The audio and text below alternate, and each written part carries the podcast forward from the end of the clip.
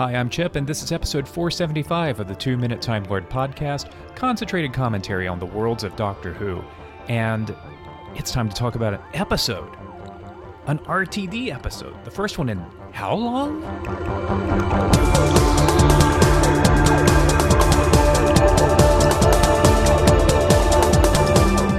Unapologetically big, unapologetically loud, unapologetically self mocking, maybe even unapologetically camp, although I'm not the best judge. But after a year away for Doctor Who, and almost 14 years away for Russell T Davies's particular era of Doctor Who, the RTD2 era of Doctor Who is unapologetically here, baby. And I can't think of a better introduction to it for potential new viewers than The Star Beast. Now, let me drop an exhausting disclaimer. I genuinely loved the Jodie Whittaker and Chris Chibnall era. That meant that I reacted to the Star Beast much in the same way I reacted to the 11th hour, amazed at what the new regime was pulling off, but missing what had gone before. That being said, this is how you push the reset button on a new era of Doctor Who by being brash and bold and letting a Disney Plus audience who may have been under a rock and are discovering it on the menu screen what our show is now all about. Our show has rubber suited aliens. Some of them are furry and dangerous and shout orders like, Brandish the gravity stanchions! Our show has spaceships with double bladed dagger drives that can wipe out all of London. Our show has big emotions, theatrical speeches, impossibly high stakes, basically a heightened sense of reality. It's not medium cool like the Chibnall era before it.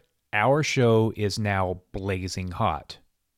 Our show has a Disney sized budget.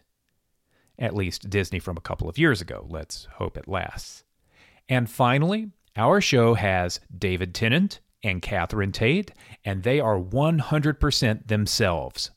Sure, the 14th Doctor retains the 13th speech patterns once or twice, but he is once more the lonely god. While I did get more reassurance that Tennant's Doctor will evolve, as he and RTD shared in a recent interview, it doesn't really make sense to bring him back for them to completely rewrite the character. And Donna Noble got to be the entire spectrum of her past brash, self doubting, genius, warrior, and nurturer. This is very much nostalgic Who with a thoroughly modern sheen, and based on special number one of three, I think it's a perfect segue to Ncuti Gatwa and the 15th Doctor. Remind the fans of why they loved the show so much, and use that familiarity to thoroughly set the table. It's a fantastic start.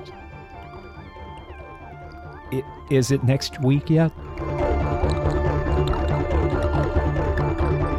I'll have more thoughts about the Star Beast on Sunday's episode of the Doctor Who Flashcast on the Incomparable Podcast Network. Please join me at theincomparable.com. More episodes of my podcast are at 2minutetimelord.com. I'm on Mastodon at That Chip Guy at Zeppelin Flights and on Blue Sky at That Chip Fellow. 2MTL is produced by Blue Box Communications.